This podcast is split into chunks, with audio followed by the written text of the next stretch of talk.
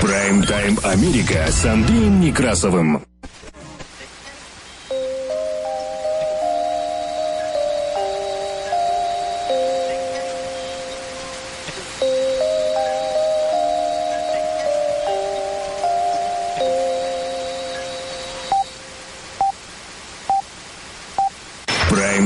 Америка с Андреем Некрасовым. Добрый день. Работает служба информации медиацентра. Вас приветствует в студии за пультом и у микрофона Андрей Некрасов.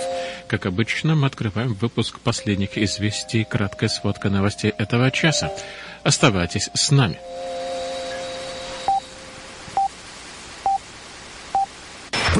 Прайм-тайм Америка с Андреем Некрасовым. Си Цзиньпинь объявил об открытии Олимпийских зимних игр в Пекине. Соединенные Штаты Америки, между тем, заявили, что связи с Китаем не компенсируют России последствия возможного вторжения в Украину. Белый дом заявил, что мы не позволим России использовать ложь для вторжения в Украину.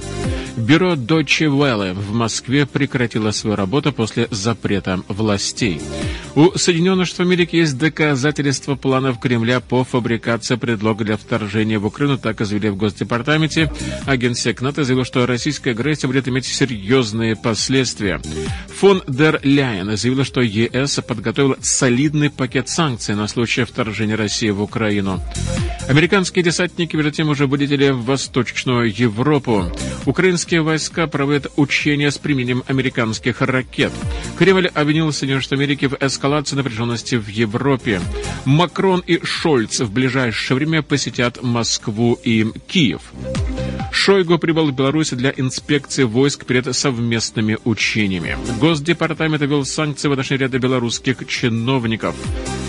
Ситуация вокруг Украины может серьезно повлиять на охваченные инфляцией рынки. Рост американского рынка труда в январе превзошел ожидания экономистов. Facebook впервые за все время теряет пользователей, а Марк Цукерберг огромные деньги и резкое падение акций Мета естественно, повлияло на Уолл-стрит, который отреагировал снижением индексов на квартальный отчет материнской компании Facebook. Байден призвал к борьбе против насилия с применением огнестрельного оружия. Опрос говорит о том, что действительно нужно вводить возрастные ограничения для должностных лиц Соединенных Штатов.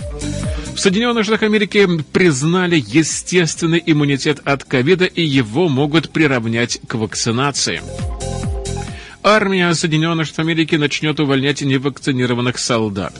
Байден нацелился на сокращение смертности от рака наполовину к 2047 году. Вспышка листерии в Соединенных Штатах Америки из-за зараженного салатика доль уже умерли два человека. И в Калифорнии готовится к главному матчу года к Суперболу. Таковы у нас новости в коротком изложении, которые поступили к нам к этому часу в редакцию медиацентра. Прайм-тайм Америка с Андреем Некрасовым. И это еще не все, конечно, о погоде. Снег в Техасе, Джорджии, в Нью-Мексико. Мощный зимний шторм бушует в традиционно теплых штатах нашей страны. И на Национальная служба погоды сообщила о мощном зимнем шторме, который растянулся более чем на 3200 километров от юго-запада Техаса до штата Мэн и принес с собой лед, снег, морозы и затронул более 110 миллионов человек. Более 300 тысяч клиентов от Техаса до Пенсильвании остались без электричества в четверг и в пятницу. Мощный зимний шторм продолжает двигаться через Соединенные Штаты, принося мокрый снег и ледяной дождь. Власти призывают водителей держаться подальше от дорог. И об этом сегодня сообщают все средства массовой информации. Более 90 миллионов американцев от Техаса северной границы штата Мэн уже были включены в предупреждение о зимнем шторме и о ледяных бурях. В теплом нестабильном воздухе на юго-востоке 3 февраля. В некоторых частях Миссисипи и Алабамы разразились сильные грозы, что вызвало многочисленные предупреждения о торнадо. Увы, один человек погиб, а по меньшей мере восемь получили серьезные ранения, когда большой и чрезвычайно опасный торнадо пронесся по Алабаме, так и сообщает Национальная метеорологическая служба страны. На западе и севере снег, лед и отрицательные температуры мешали движению на юге вплоть до Остина в штате Техас и в западной части Хьюстона, штат Техас, а также простирались на север и восток через Даллас, Оклахома-Сити, Литл Рок, Мемфис, Сент-Луис, Лузвилл, Индианаполис, Цинциннати, Колумбус, Кливленд, Питтсбург и Баффало.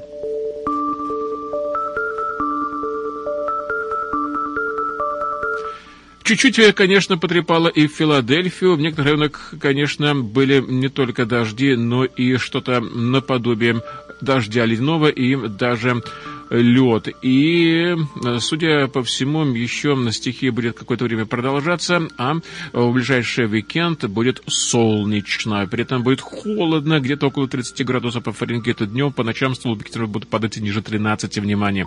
Но зато уже с понедельника будет гораздо теплее, по крайней мере, днем где-то до 44 градусов по Фаренгейту.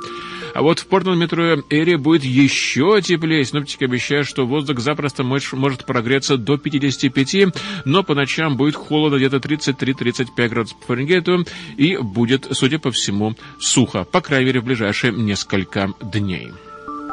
Прайм-тайм Америка с Андреем Некрасовым. Работа службы информации медиацентра нас можно слушать на частоте 1040 АМ в аналоговом и в цифровом режимах HD в штатах Орегон и Вашингтон, где нас также можно принимать на радио KBS FLP на частоте 100,7 FM. На востоке Соединенных Штатов Америки слушайте нас в Филадельфии, в штате Пенсильвания на радио WHIILP на частоте 106,5 FM. Вы также можете слушать выпуски последних известий в виде подкастов на Spotify и через CarPlay в каждом автомобиле и в траке, а также прямо на диване в любое удобное для вас время. Мы переходим к более подробному изложению важнейших событий. Оставайтесь с нами. Прайм-тайм Америка с Андреем Некрасовым.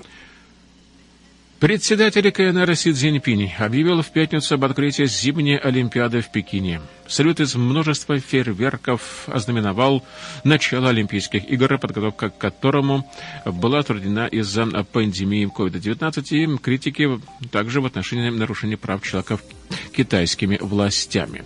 Пятничная церемония на частично заполненном национальном стадионе, также известном как «Птичье гнездо», месте триумфального запуска летних игр 2008 года в Пекине, была наполнена образцами льда и снега. И за выступлением Си Цзиньпиня последовало представление с участием фигуристок в национальных красных костюмах, скользящих по виртуальному льду. Состоявшееся в первый день весны по китайскому календарю открытием Олимпиады началось с выступлением танцоров, размахивающих светящимися зелеными стебельками, символизирующими жизненную силу наступившей весны, после чего над стадионом вспыхнули бело-зеленые фейерверки, из которых и сложилось слово «весна». На трехмерном кубе, напоминающем глыбу льда, лазерами были вырезаны изображения, символизирующие каждую из 23 предыдущих зимних Олимпийских игр. Затем этот блок был как бы сломан изображением движущихся хоккеистов, после чего на кубе появились белые Олимпийские кольца. И в соответствии с олимпийской традицией парад нации возглавила Греция а остальные страны были упорядочены в соответствии с символами их названия на китайском языке. Таким образом, следом за греческой делегацией шли турецкие атлеты, за ними следовала Мальта, а китайская делегация вышла на стадион уже последней. Президента России Владимира Путина, самого высокопоставленного иностранного лидера, присутствовавшего на играх, можно было увидеть на стадионе, причем без маски. Однако российские спортсмены не смогли держать в руках флаги своей страны из-за допинговых нарушений. Команда участвует в нынешних играх под эгидой Олимпийского комитета России. Тем временем Представитель Госдепартамента в четверг предупредил Россию, что укрепление отношений между Москвой и Пекином не компенсирует последствия российского вторжения в Украину. При этом положение российской экономики станет еще более неустойчивым. Официальный представитель Госдепартамента Нед Прайс, выступая на пресс-брифинге, заявил, что у Соединенных Штатов Америки есть множество инструментов, которые могут быть использованы, если в Вашингтоне видят, что иностранные и, в частности, китайские компании пытаются уклониться от экспортных ограничений, наложенных Соединенными Штатами Америки на Россию в случае ограничений агрессии против Украины. Прайс выступил с таким вот заявлением после того, как Министерство иностранных дел КНР сообщило, что Китай и Россия согласовали свои позиции по Украине во время встречи министров иностранных дел обеих стран в Пекине ранее на этой неделе. Прайс напомнил об экономических и финансовых последствиях со стороны Соединенных Штатов Америки, которые постигнут Россию, если она продолжит вторжение в Украину. Я цитирую. Если Россия думает, что она будет в состоянии смягчить некоторые из этих последствий за счет более тесных отношений с Китаем, то это не тот случай. В действительности это сделает российскую экономику во многих смыслах гораздо более нестабильной. Если вы отказываете себе в возможности заключать сделки с Западом, импортировать товары из Европы и из Соединенных Штатов Америки, вы значительно снижаете свои производственные мощности и свой инновационный потенциал. Конец. Цитата сказал Прайс. Прайс также сообщил, что на прошлой неделе госсекретарь Антони Блинкен и министр иностранных дел Китая Ван И провели расширенную дискуссию о возможных последствиях в случае российской агрессии против Украины. Прайм-тайм Америка с Андреем Некрасовым. С помощью сообщения подготовки Москвой провокации с целью вторжения в Украину Соединенные Штаты Америки смогли лишить Россию возможности использовать эту ложь для оправдания вторжения и показать, на что способна Москва для решения своих задач. Конец цитаты. Пресс-секретарь Белого дома Джен Псаки сказала об этом в пятницу днем, выступая на брифинге для журналистов.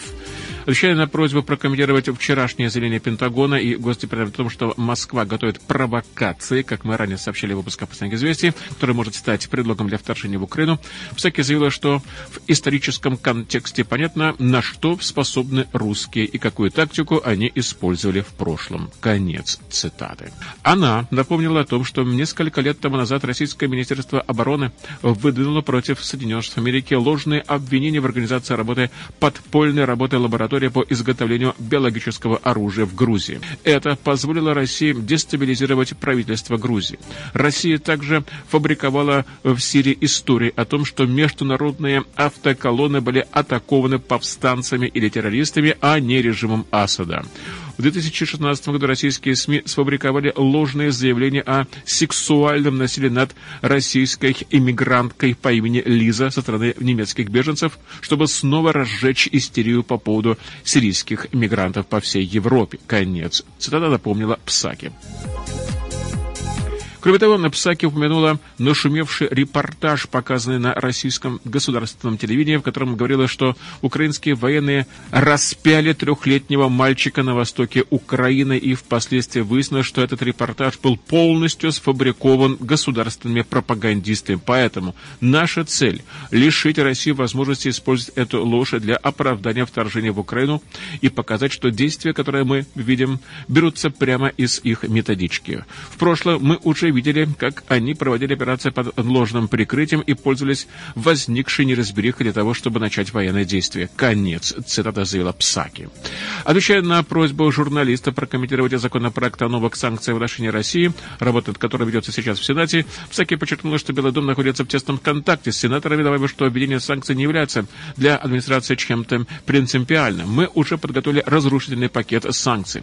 Экономических санкций, которые окажут огромное влияние на российскую российскую экономику. Да, они требуют действий Конгресса, но мы, конечно, тесно с ними сотрудничаем. Конец цитаты, так сказал Псаки, комментируя сегодняшние переговоры российского президента Владимира Путина с председателем КНР Си Цзиньпинем. Псаки подчеркнула, что у Соединенных Штатов Америки есть собственные отношения с Китаем. Конец цитаты. Прайм-тайм Америка с Андреем Некрасовым. Бюро германской вещательной корпорации Deutsche Welle в Москве в пятницу 4 февраля прекратило свою работу и, возможно, навсегда, после того, как накануне МИД России запретил вещание Deutsche Welle в стране и объявил о лишении ее корреспондентов аккредитации. Об этом сообщает англоязычный сайт Deutsche Welle.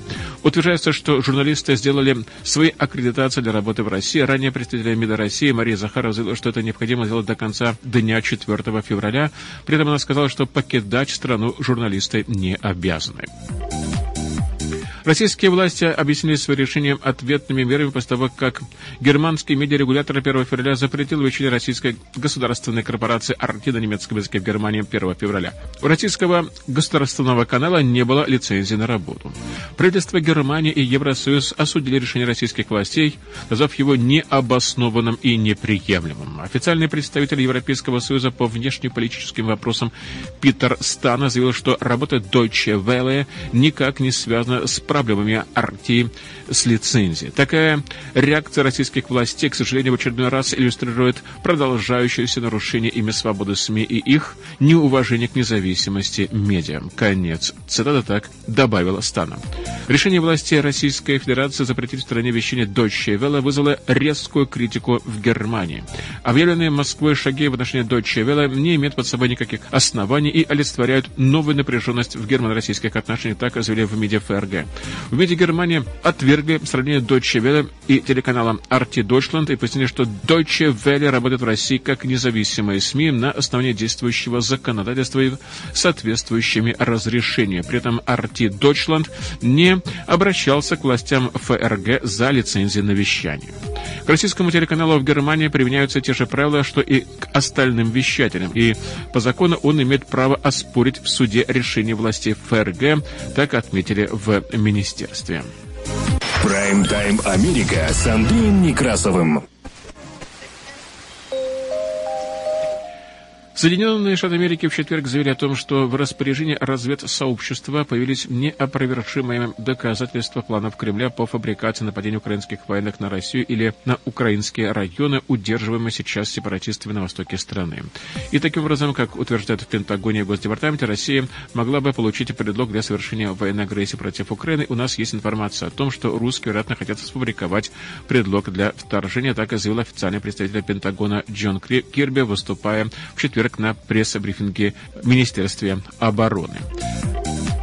Генеральный секретарь НАТО Йенс Столтенберг заявил, что любая дальнейшая агрессия России будет иметь для нее самые серьезные последствия и дорого ей обойдется. Конец цитаты.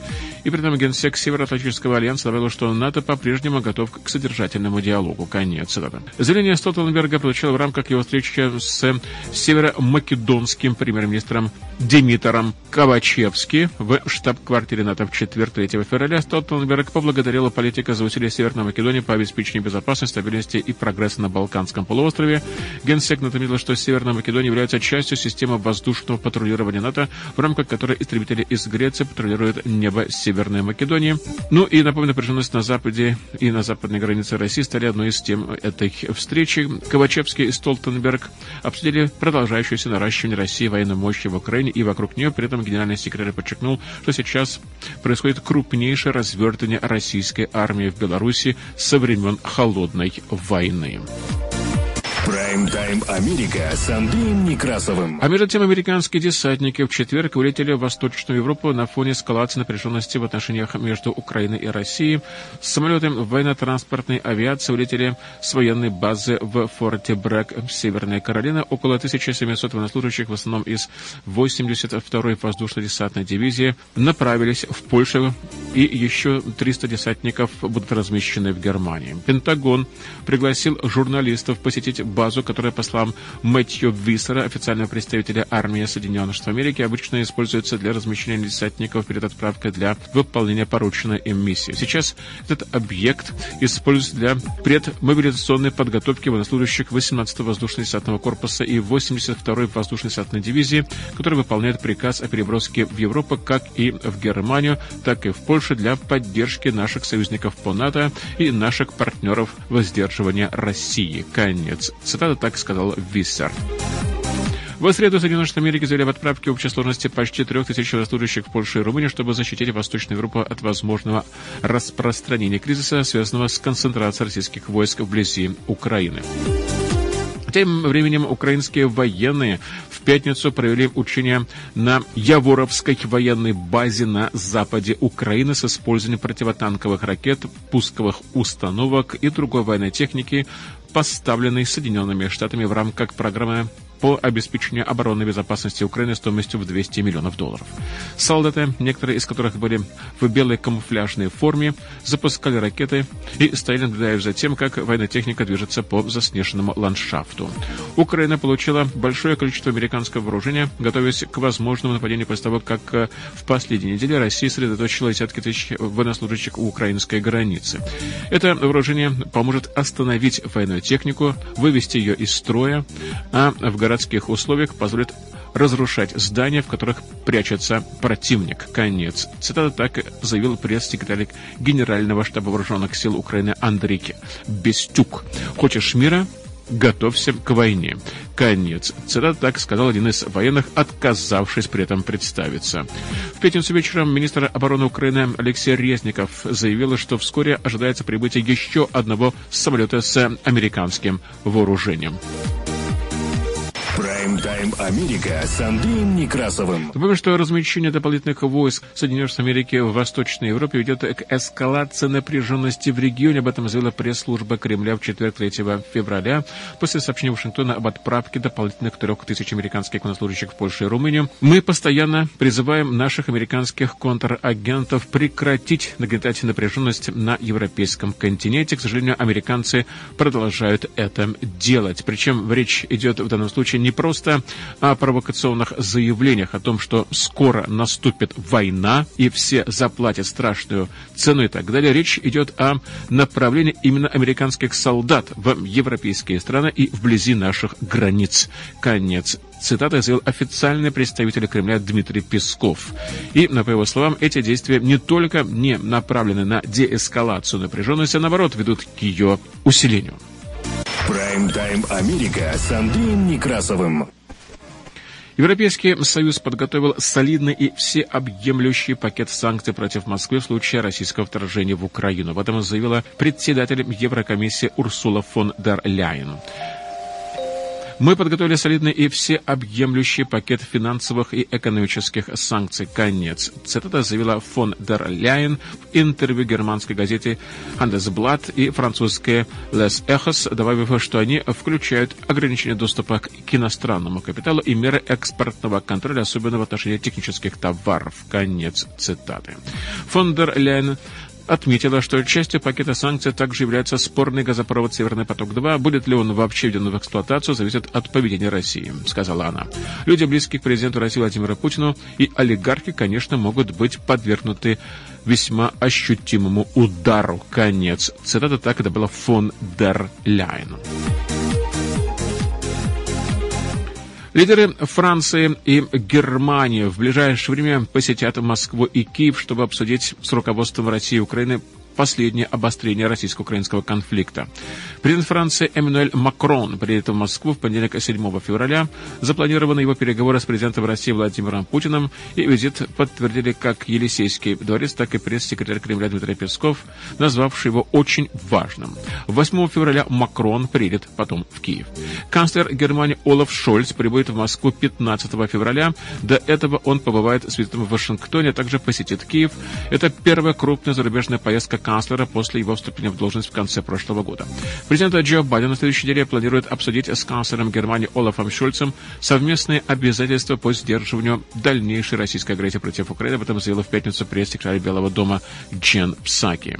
Франция и Германия наряду с Россией и Украиной являются участниками так называемого нормандского формата, в котором обсуждаются мирное урегулирование конфликта в Донбассе и прекращение войны, эти четыре страны, в частности, подписали Минские соглашения, которые считаются основой для урегулирования, хотя стороны по-разному подходят к трактовке ряда их положений. Хотя и Париж, и Берлин поддерживают утверждение Соединенных Штатов Америки и других союзников по том, что Россия может готовить вооруженное вторжение в Украину и заявляют о готовности ввести санкции против Москвы, их риторика более умеренная по сравнению с Соединенными Штатами и Великобританией. Кроме того, эти страны не поставляют в Украину вооружение, на что в особенности Германия за что в особенности Германия и подвергается критике со стороны Киева. Макрон за последнюю неделю трижды говорил по телефону с Путиным как о ситуации вокруг Украины, так и о российских требованиях так называемых гарантий безопасности. Какие конкретно предложения он привез в Москву на переговоры с Путиным, не сообщается. Прайм-тайм Америка с Андреем Некрасовым. Министр обороны России Сергей Шойгу в четверг прибыл в Беларусь, чтобы проинспектировать подготовку российских и белорусских войск к совместным учениям. Позднее в этом месяце об этом сообщил агентство «Интерфакс». Визит Шойгу проходит на фоне противостояния с Западом по поводу соседней Украины. Шойгу также встретится с белорусским лидером Александром Лукашенко. Об этом сообщила «Интерфакс» ссылкой на Минобороны. Россия перебросила неуказанное количество военных и военной техники в Беларусь, которая также граничит с Украиной для совместных учений с 10 по 20 февраля, заявив, что они будут выведены после этого обратно. Тем временем Госдепартамент в четверг ввел визовые ограничения для белорусских чиновников, причастных к незаконным репрессиям в отношении диссидентов за пределами Беларуси, в частности, против официальных лиц, участвовавших в попытке насильственной репатриации белорусской спортсменки Кристины Тимановской во время летних Олимпийских игр в Токио в прошлом году. Санкции были введены в рамках запрета имени Хашоги, то есть инструмента для противодействия транснациональным репрессиям, учрежденного администрацией в 2021 году. Соединенные Штаты Америки приветствуют Институт усилий Белорусского фонда спортивной солидарности по поддержке и защите прав спортсменов в условиях жесткого подавления страны режима Лукашенко и продолжающихся репрессий в отношении белорус, белорусов внутри страны и за ее пределами. Мы солидарны с Тимановской и всеми другими людьми, которые столкнулись с попытками режима заставить замолчать критиков. Конец. Цитата так говорится в заявлении госсекретаря Энтони Блингена. И госсекретарь также подтвердила, что Соединенные Америки по-прежнему поддерживает народ Беларуси, призвав режим Александра Лукашенко прекратить репрессии, освободить все политзаключенных, начать диалог с демократической оппозицией и гражданским обществом и провести свободные честные выборы под международным наблюдением. Прайм-тайм Америка с Андреем Некрасовым. Работает служба информации медиацентра. Мы продолжаем выпуск последних известий, которые транслируются на частоте 1040 АМ в аналогом и в цифровом режимах HD в штатах Орегон и Вашингтон, где нас также можно принимать на радио KBSFLP на частоте 100,7 FM. На востоке Соединенных Штатов Америки слушайте нас в Филадельфии, штате Пенсильвания, на радио WHIILP на частоте 106,5 FM. Вы также можете слушать выпуски последних известий в виде подкастов на Spotify и через CarPlay в каждом автомобиле и траке, а также прямо прямо на диване в любое удобное для вас время. Мы продолжаем выпуск последних известий, переходим к экономическим новостям.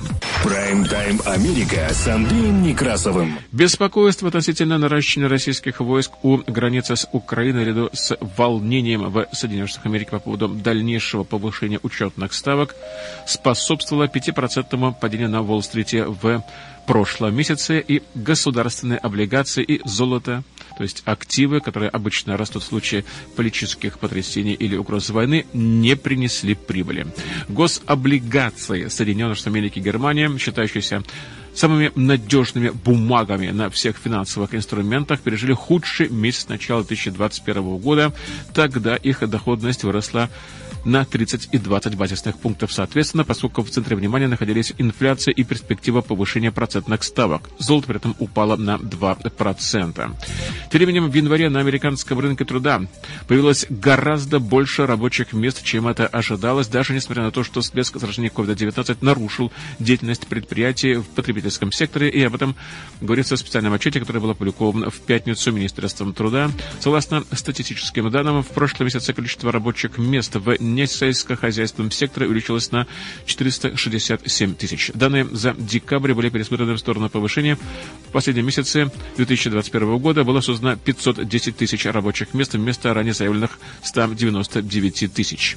Экономисты, опрошенные агентством Reuters, прогнозировали, что в январе на рынке труда появится 150 тысяч новых рабочих мест. Оценки варьировались от сокращения на 400 тысяч до увеличения на 385 тысяч рабочих мест. Устойчивость рынка труда может изменить ожидания относительно ожидавшегося ранее замедления экономического роста в первом квартале 2022 года после устойчивого роста в четвертом квартале прошлого года, то есть 2021.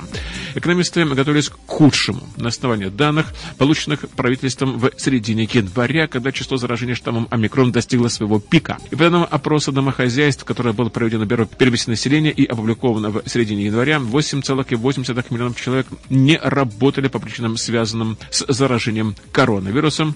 В период с 29 декабря по 10 января опрос малых предприятий также показал увеличение количества компаний, ощутивших серьезно негативные последствия пандемии в период с 10 января по 16 января.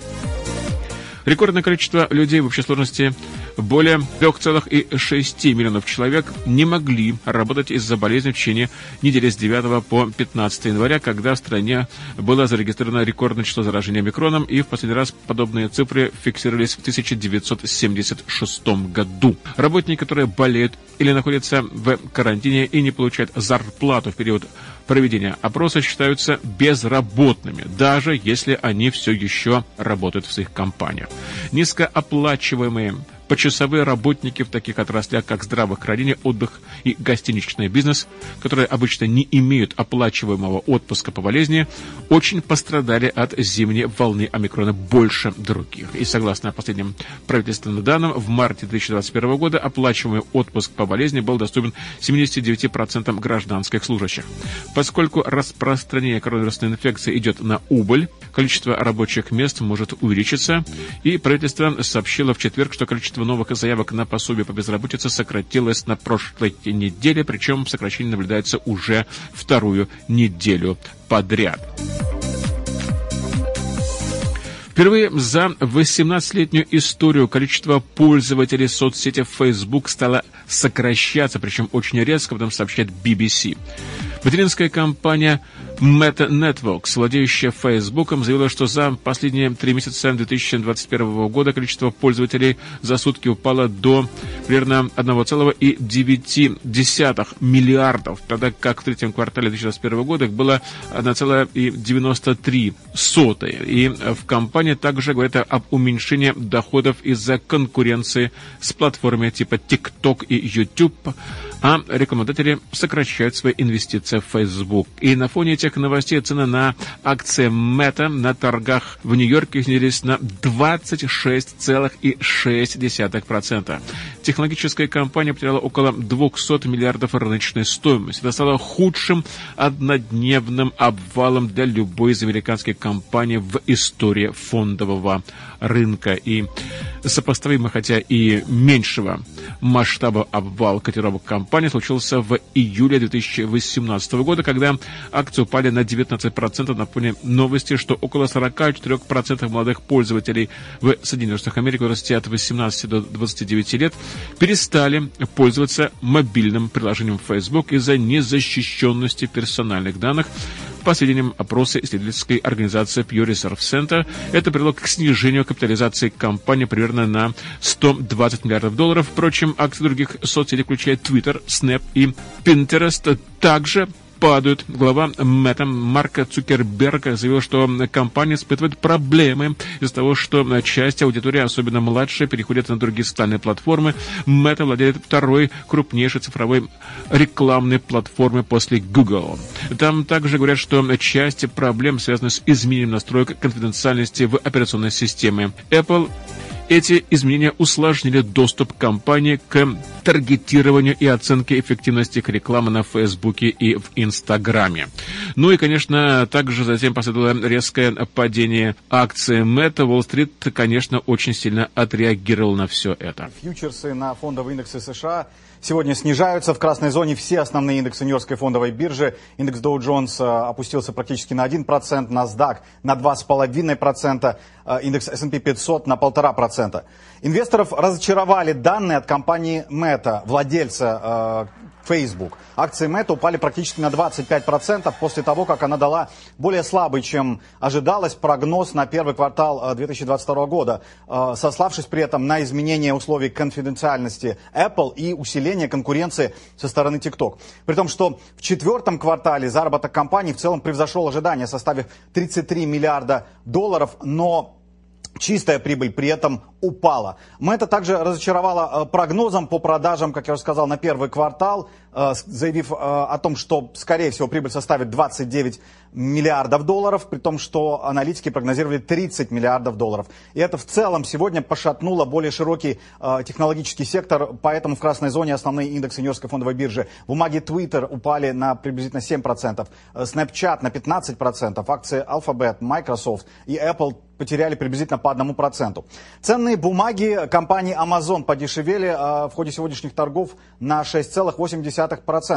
Amazon планирует опубликовать свои квартальные результаты после закрытия рынка сегодня, а, приблизительно в 4 часа вернее, после 4 часов по местному времени.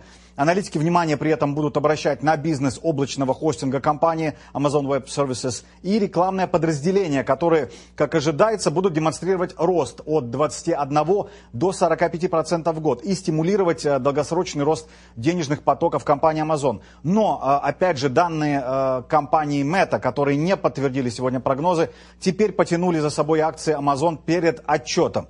Конечно же, ситуация по эм, результатам отчета может исправиться, и акции компании э, могут, соответственно, пойти вверх.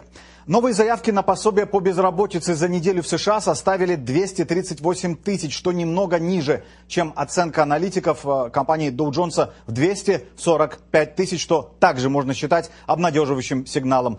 Прайм-тайм Америка с Андреем Некрасовым. Продолжаем выпуск последних известий. Переходим к другим новостям. Президент Джо Байден выступил в четверг с новой инициативой по борьбе с преступлениями, связанными с применением огнестрельного оружия, призвав к усилению судебного преследования лиц, совершивших насильственные преступления и инициировав новые усилия по отслеживанию потоков незаконного оружия и преследованию незаконных продаж оружия.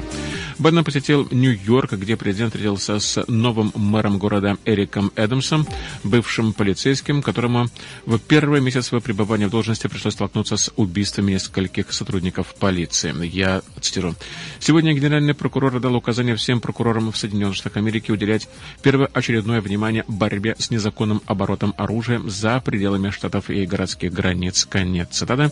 Сказал Байдена после встреч с официальными лицами в штаб-квартире Департамента полиции Нью-Йорка президент не объявлял о каких-либо новых мерах по контролю за владением оружием, но сказал, что производители оружия должны нести ответственность. Конец цитаты. Он заявил, что я, цитирую, я считаю возмутительным, что продажа сигарет в Соединенных Штатах Америки контролируется, продажа оружия контролируется лишь в ограниченной степени. Конец цитаты.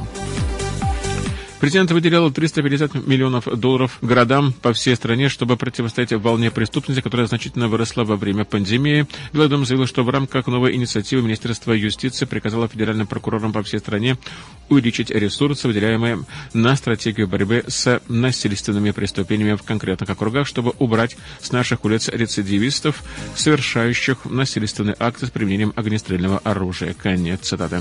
Байден сказал, что правоохранительным органам было приказано обратить особое внимание на так называемый железный трубопровод, то есть незаконный поток оружия, продаваемого в южных штатах страны и затем перевозимого на восточное побережье. Впоследствии такое оружие чаще всего находят на местах преступлений, таких городах, как Нью-Йорк и Филадельфия. Действующая администрация запустила общенациональную инициативу по борьбе с самодельным оружием, в рамках которой прокуроры начнут возбуждать дела против производителей оружия без серийных номеров или иной идентификации, а также отслеживать нелицензированных дилеров, которые продают оружие преступникам без необходимой проверки биографических данных.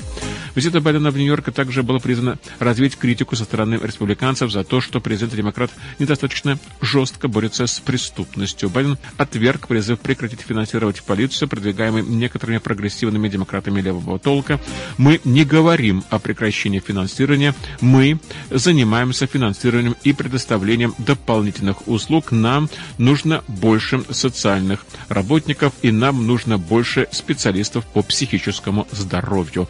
Конец. Цитата так заявил Байден во время посещения самого крупного мегаполиса нашей страны.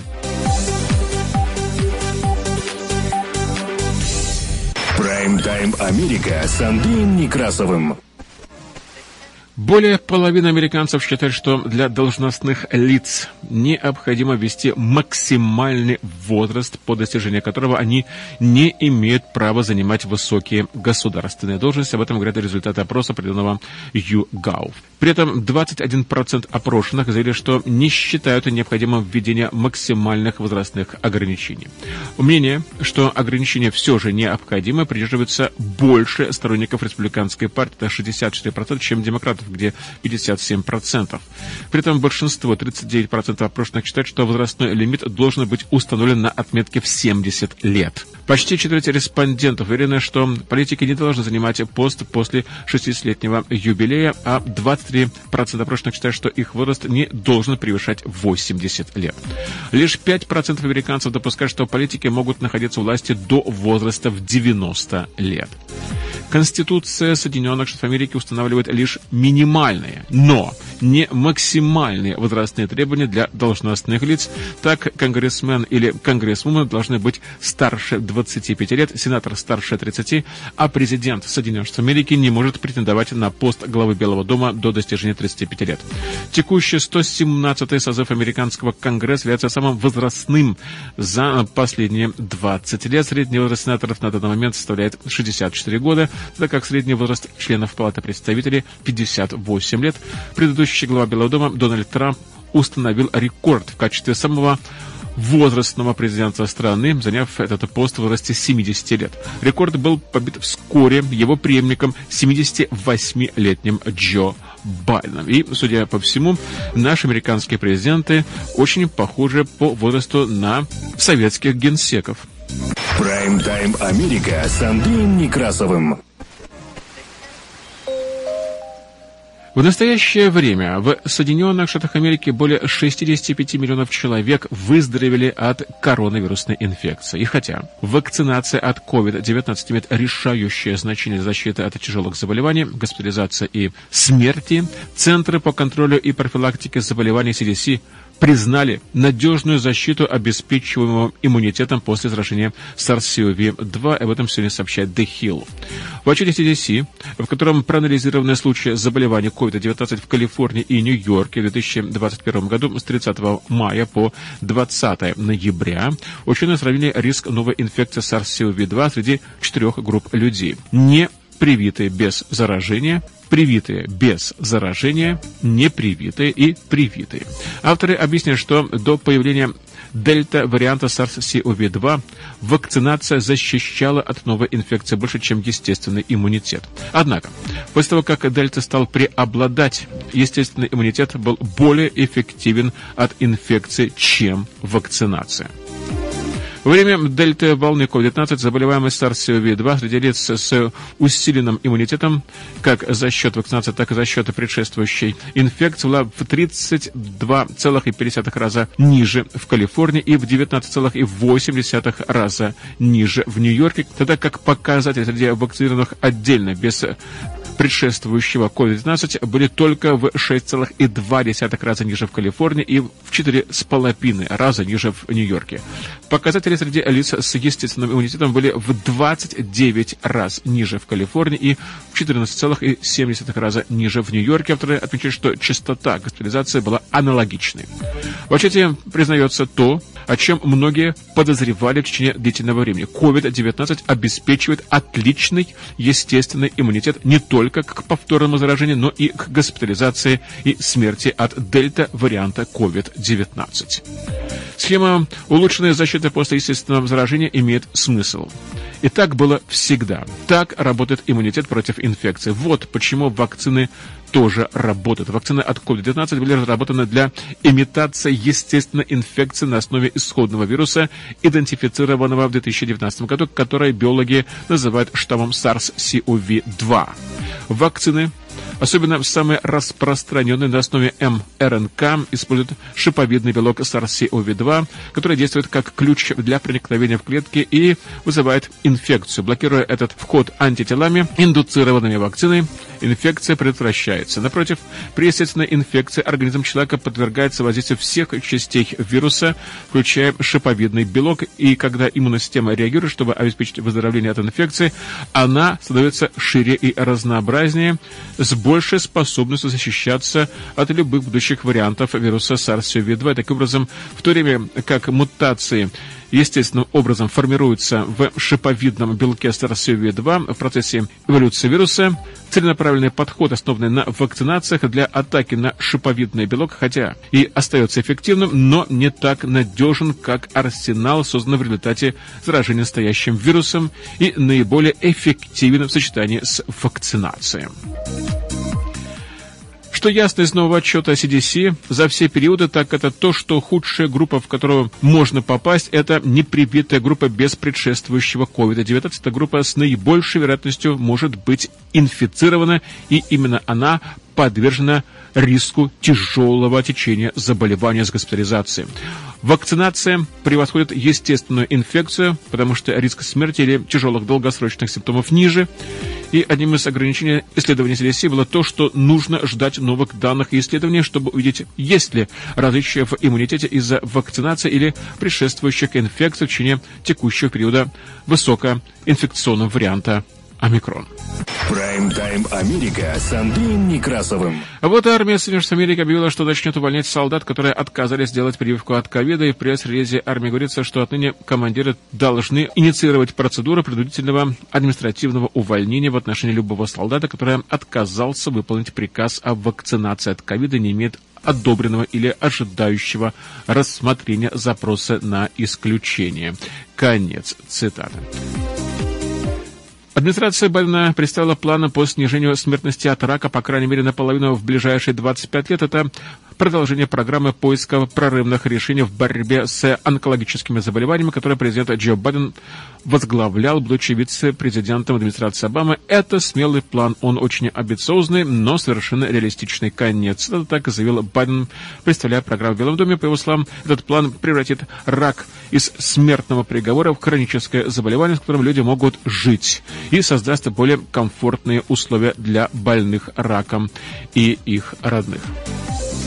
Прайм-тайм Америка с Андреем Некрасовым. Внимание! Центр по контролю и профилактике заболеваний CDC расследует вспышку листерии, вызванную упакованными салатиками Доли. Уже умерло два человека, заразились еще 17 человек в 13 штатах, и 13 из них госпитализированы. Отзыв салата начался в конце декабря и предназначен для продуктов со сроком годности до 30 ноября 2021 года по 9 января 2022 года. CDC отмечает, что эти продукты имеют коды в правом верхнем углу упаковки, начинаются с букв B, N, W или Y, так что, пожалуйста, будьте и очень аккуратны. Ну и последняя новость. Супербол совсем уже скоро, и в Калифорнии уже идет подготовка к главному матчу года Суперболу. Фанаты местного клуба Лос-Анджелес Рэмс, прошедшего в финал Супербоула поединка за чемпионский титул в американском футболе, кажется, не верят своему счастью. Супербоул – это самое крутое событие в мире. Для таких спортивных фанатов, как я, это просто лучшее, что может быть. Вот, привел детей посмотреть на стадион, мечта сбылась. Ура, Супербол у нас! Главное спортивное событие года в Америке Супербол 2022 совсем скоро пройдет в Лос-Анджелесе. Принимать финал регулярного чемпионата по американскому футболу будет вот этот грандиозный стадион Сафай, построенный специально для таких масштабных мероприятий, как Супербол, чемпионат мира по футболу и Олимпиада, которую Лос-Анджелес примет в 2028 году.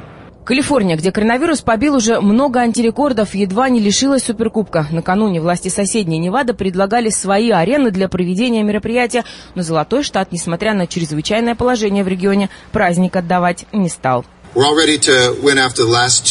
Спустя два года мы наконец готовы собираться и праздновать что-то вместе, но мы будем делать это с соблюдением всех мер предосторожности. Давайте следовать рекомендациям ученых и врачей. После скандала с фотографиями, на которых мэр Гарсетти и сам был запечатлен без маски на прошлой игре Рэмс на этом же стадионе, журналисты завалили его вопросами, главный из которых – безопасно ли и считается ли уважительной причиной снимать маску ради фото.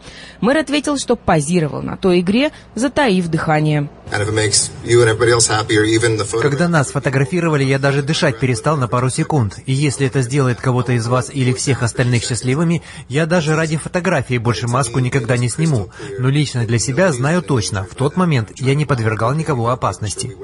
Для того, чтобы обеспечить безопасность 100 тысяч человек, а именно столько способна вместить арена, принимающая Супербол, власти уверяют, что подготовились основательно, соорудили специальные палатки, в которых волонтеры будут проверять карты вакцинации зрителей, выдавать им маски и даже делать тесты. Всем зрителям будут бесплатно предоставляться маски N95 на всех мероприятиях в эти дни. Кроме того, все зрители Супербоула, которые придут на стадион, будут иметь возможность сделать бесплатные экспресс-тесты на коронавирус на входе. Их также можно будет взять с собой домой, чтобы провериться перед встречей с родными. Каждый зритель обязан быть в маске во время игры, независимо от статуса вакцинации. Снимать их можно лишь когда посетители пьют или едят. Но это вовсе не означает, что можно купить попкорн и есть его два часа. Мы будем следить за этим и показывать нарушителям такие таблички с надписью «Наденьте маску». Ну что ж, мы начали со спортивной новости и заканчиваем тоже ею. В авторском выпуске последних известий была использована информация агентств Reuters, Associated Press, агентство France Press, CNBC Philadelphia, CBS, ABC New York, Fox Oregon, CBC Kent, ABC World Service, Интерфакс, Голос Америки, Фердайджест, мониторинговая служба радиоцентра, Эмилия Центрославик Фэмили. Всех вам благ и до скорых встреч в эфире. Прайм-тайм Америка с Андреем Некрасовым.